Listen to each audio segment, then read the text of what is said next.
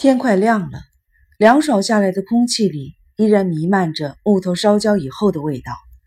在深蓝色的天空的衬托下，胡同两侧家家户户的屋顶的尽头，白烟还在上升。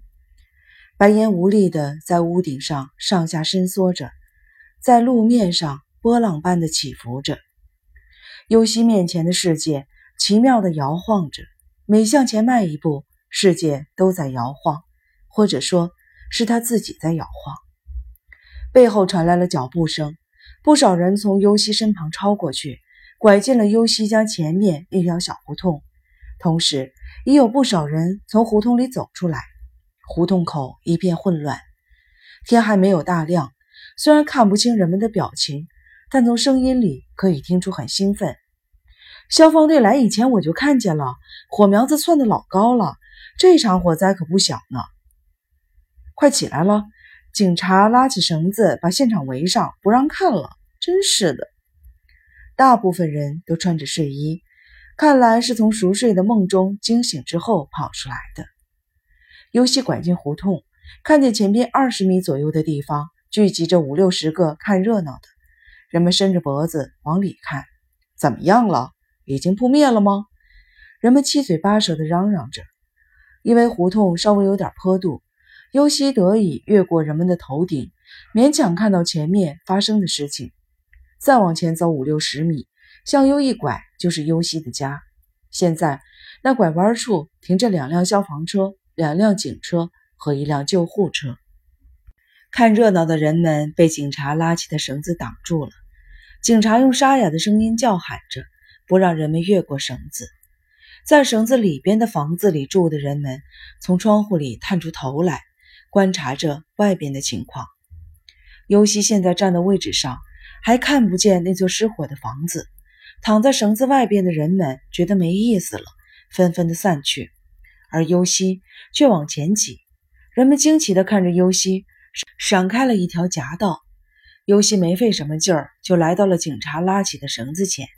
请不要进来！警察制止道。但一看到优西的装束，马上和气的说：“啊，原来是护士小姐啊！”优西看到对方迷惑的样子，不禁自己打量了一下自己，才意识到自己身上穿着白色的护士服，头上戴着白色的护士帽。优西心中慌乱，说不出完整的话，只说了两个字：“里边。”警察可能是产生了什么误会，老老实实的抬高了绳子，让尤西进去。尤西拖着已经不听使唤的脚，朝自己家里走去。警车附近，警察正在向五六个记者模样的人介绍情况。因为空中的直升飞机声音太大，尤西听不见他在说什么。警车的前边是救护车，车后门开着，一对脸和手受伤的。年近六十岁的夫妇正在接受医护人员的治疗，那妇女的目光跟尤西的碰在了一起。哎呀，尤西小姐啊，是邻居冈布太太。尤西啊，是你呀，可了不得了。冈布太太说话的声音都变了调，她站在尤西的面前，不住地眨着眼睛。你这是刚从医院里回来？什么时候知道的呀？尤西好像已经失去了回答问题的能力，只是呆呆地站着。他闻到一股难闻的气味，眼前的冈布太太的头发被烧焦了。冈布先生领着一位中年警官过来了。您就是九板小姐？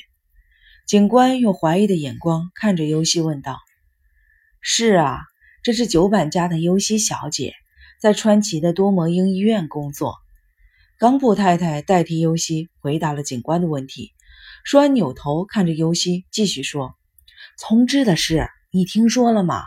他现在在哪儿？你知道吗？那孩子好可怕呀！”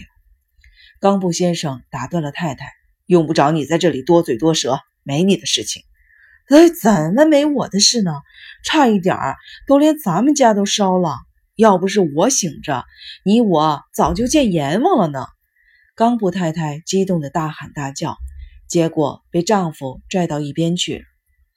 尤西根本没有听见冈布太太说了些什么，她的耳朵里充满了直升飞机的轰鸣和一种好像是地震时从地底下发出的声音。请到这边来。警官碰了碰他的胳膊肘。尤西跟在朝他家那个方向走去的警官身后，机械地迈着步。走到消防车附近时，尤西闻到了水的味道，不是下雨时雨水的味道，而是洗脸时捧起一盆水靠近颜面时的那种味道，是打开淋浴喷头的瞬间，水喷到地面上，在脚下溅起来时候的那种味道。穿着消防服的消防队员们。有的在朝尤西家走去，有的刚从尤西家里返回。从人们面部的表情和说话的声音上，不但感觉不到慌乱，甚至感觉不到什么紧张感。尤西跟着警官继续的往前走，在只有三米宽的小路两边并列着十户人家，顶头一户就是尤西家。消防车顶上的大灯把尤西家照得清清楚楚的。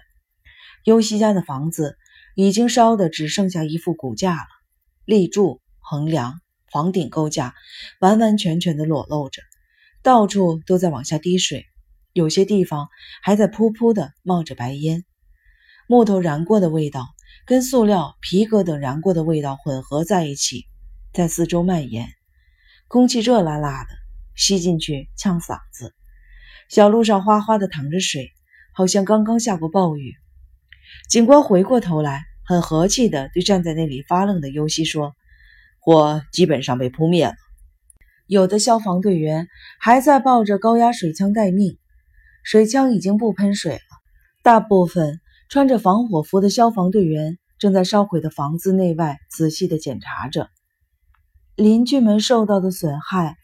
尤西好不容易才说出了半句话，可以说是不幸中的万幸吧。”大火没有烧到邻居家，只有几个人被轻度的烧伤。警官回答说：“尤西也看见了，除了自己家的房子被完全烧毁以外，邻居家的房子完好无损。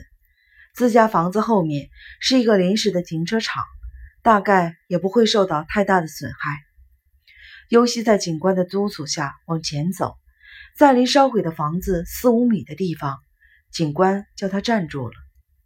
两个头戴安全帽的救护人员夹着一副担架站在房子的残骸前面，只剩下一副骨架的家里，照相机的闪光灯不时的闪亮，那是警察在拍照。闪光灯闪亮的时候，被烧毁的家看得更清楚了，全家人在里面生活的场景一幕又一幕的闪现在尤西的眼前。一家三口住了十七年的家，看着这一片废墟。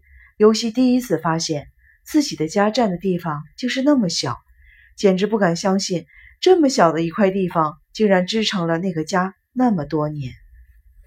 在这所不大的房子里，既有表面上的平静，又有爱与恨的碰撞；既有长久隐藏着的秘密，又有血缘关系的纽带。世上再没有任何东西比失去一个家更大的损失了。失火的时候。谁在家里来着？尤西一看，问话的是一位穿着消防队制服的上了年纪的男人，鬓发斑白，皱纹很深，站立的姿势庄重而严肃，跟刚才的警官并肩站在一起，看样子像是灭火现场的指挥。您是这家人的女儿？现场指挥又问。尤西微微的点头。现场指挥向尤西鞠了一个躬。实在是过意不去。虽然拼命灭火，还是没有保住您的家，只是控制了火势的蔓延。尤西深深地向现场指挥行了一个鞠躬礼：“您辛苦了。”尤西没有看到对方的眼睛，冒昧的问一下，听邻居说您跟母亲和弟弟三个人一起生活？是的，尤西回答说。实际上，他的回答并没有变成声音。谁在家里来着？大概我母亲，只母亲一个人，弟弟呢？尤西犹豫了一下，摇摇头，不知道。您的意思是不知道他失火时有没有在家，还是不知道他现在在哪儿呢？指挥看出了尤西的犹豫，一字一顿地问：“我想你已经听说了，火呢暂时可以说是扑灭了。但是火这东西很难对付，有时候看起来已经扑灭，可墙壁后面、灰烬下面，说不定还隐藏着复燃的可能。要是一大意，再着起来的危险也不能说是没有。现在正在做进一步的检查，天亮以后还要查找着火的原因。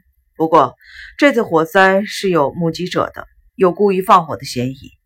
关于这一点，警察还会详细询问的。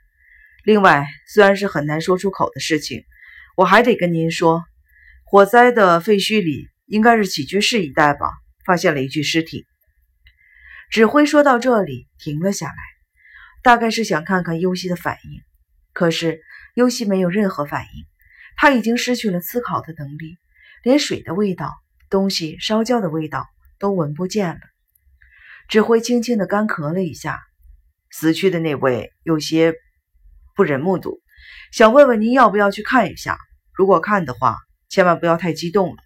以后呢，尸体还要解剖，这一点也请您原谅。尤西听了，觉得非常的别扭，回过头来盯着指挥问：“解剖？对，解剖。因为死的有些奇怪。您是护士吧？从您这身装束可以看得出来，所以相信您是能够同意解剖的。顺便问一句，您是从医院直接回来的吗？是谁通知您的？”尤西摇了摇头，重新呆呆地盯着烧毁的家，悲愤地说：“难道这还不够吗？还要怎样？”这还不够吗？尤西想到了解剖。作为医护人员，尤西虽然懂得解剖并不是一件伤害人的尊严的事情，但他还是觉得喉咙发堵，说话声音也沙哑了。尤西知道指挥在怀疑什么，但他无法保持沉默。够了，足够了，已经什么都不想知道，什么都不要知道。真实并不是救人的良药。烧毁的家里有人在叫，指挥答应了一声，嘱咐尤西在原地等候，就跟着警官一起跑过去了。房子残骸的起居室一带聚集着一群人，好像正在商量着什么。其中一个消防队员指着上面的横梁，一个劲儿的摇头，意思是随时都有坍塌的危险。里边的人在招呼院门外待机的救护人员，尤西不由自主的。跟着他们向前走，闪光灯连续闪了一阵之后，就听刚才跟尤西谈话的指挥说：“好的，就这样了。要是塌下来，就什么都没了。”救护人员把担架放在地上，周围几个戴着手套的人一起弯腰下去，小心翼翼地从地上抬起一个人形大小的黑色物体，轻轻地放在了担架上。尤西不由得向前靠近。闪光灯又闪了起来，担架上分明是一具烧焦的尸体。尤西看得清清楚楚，突然他的眼前模糊起来，紧接着陷入了漆黑的世界。荧光灯晃得尤西直眨眼睛，周围怎么都是白色的东西呢？尤西闭上眼睛，平静了一下，有意识的做了几次深呼吸。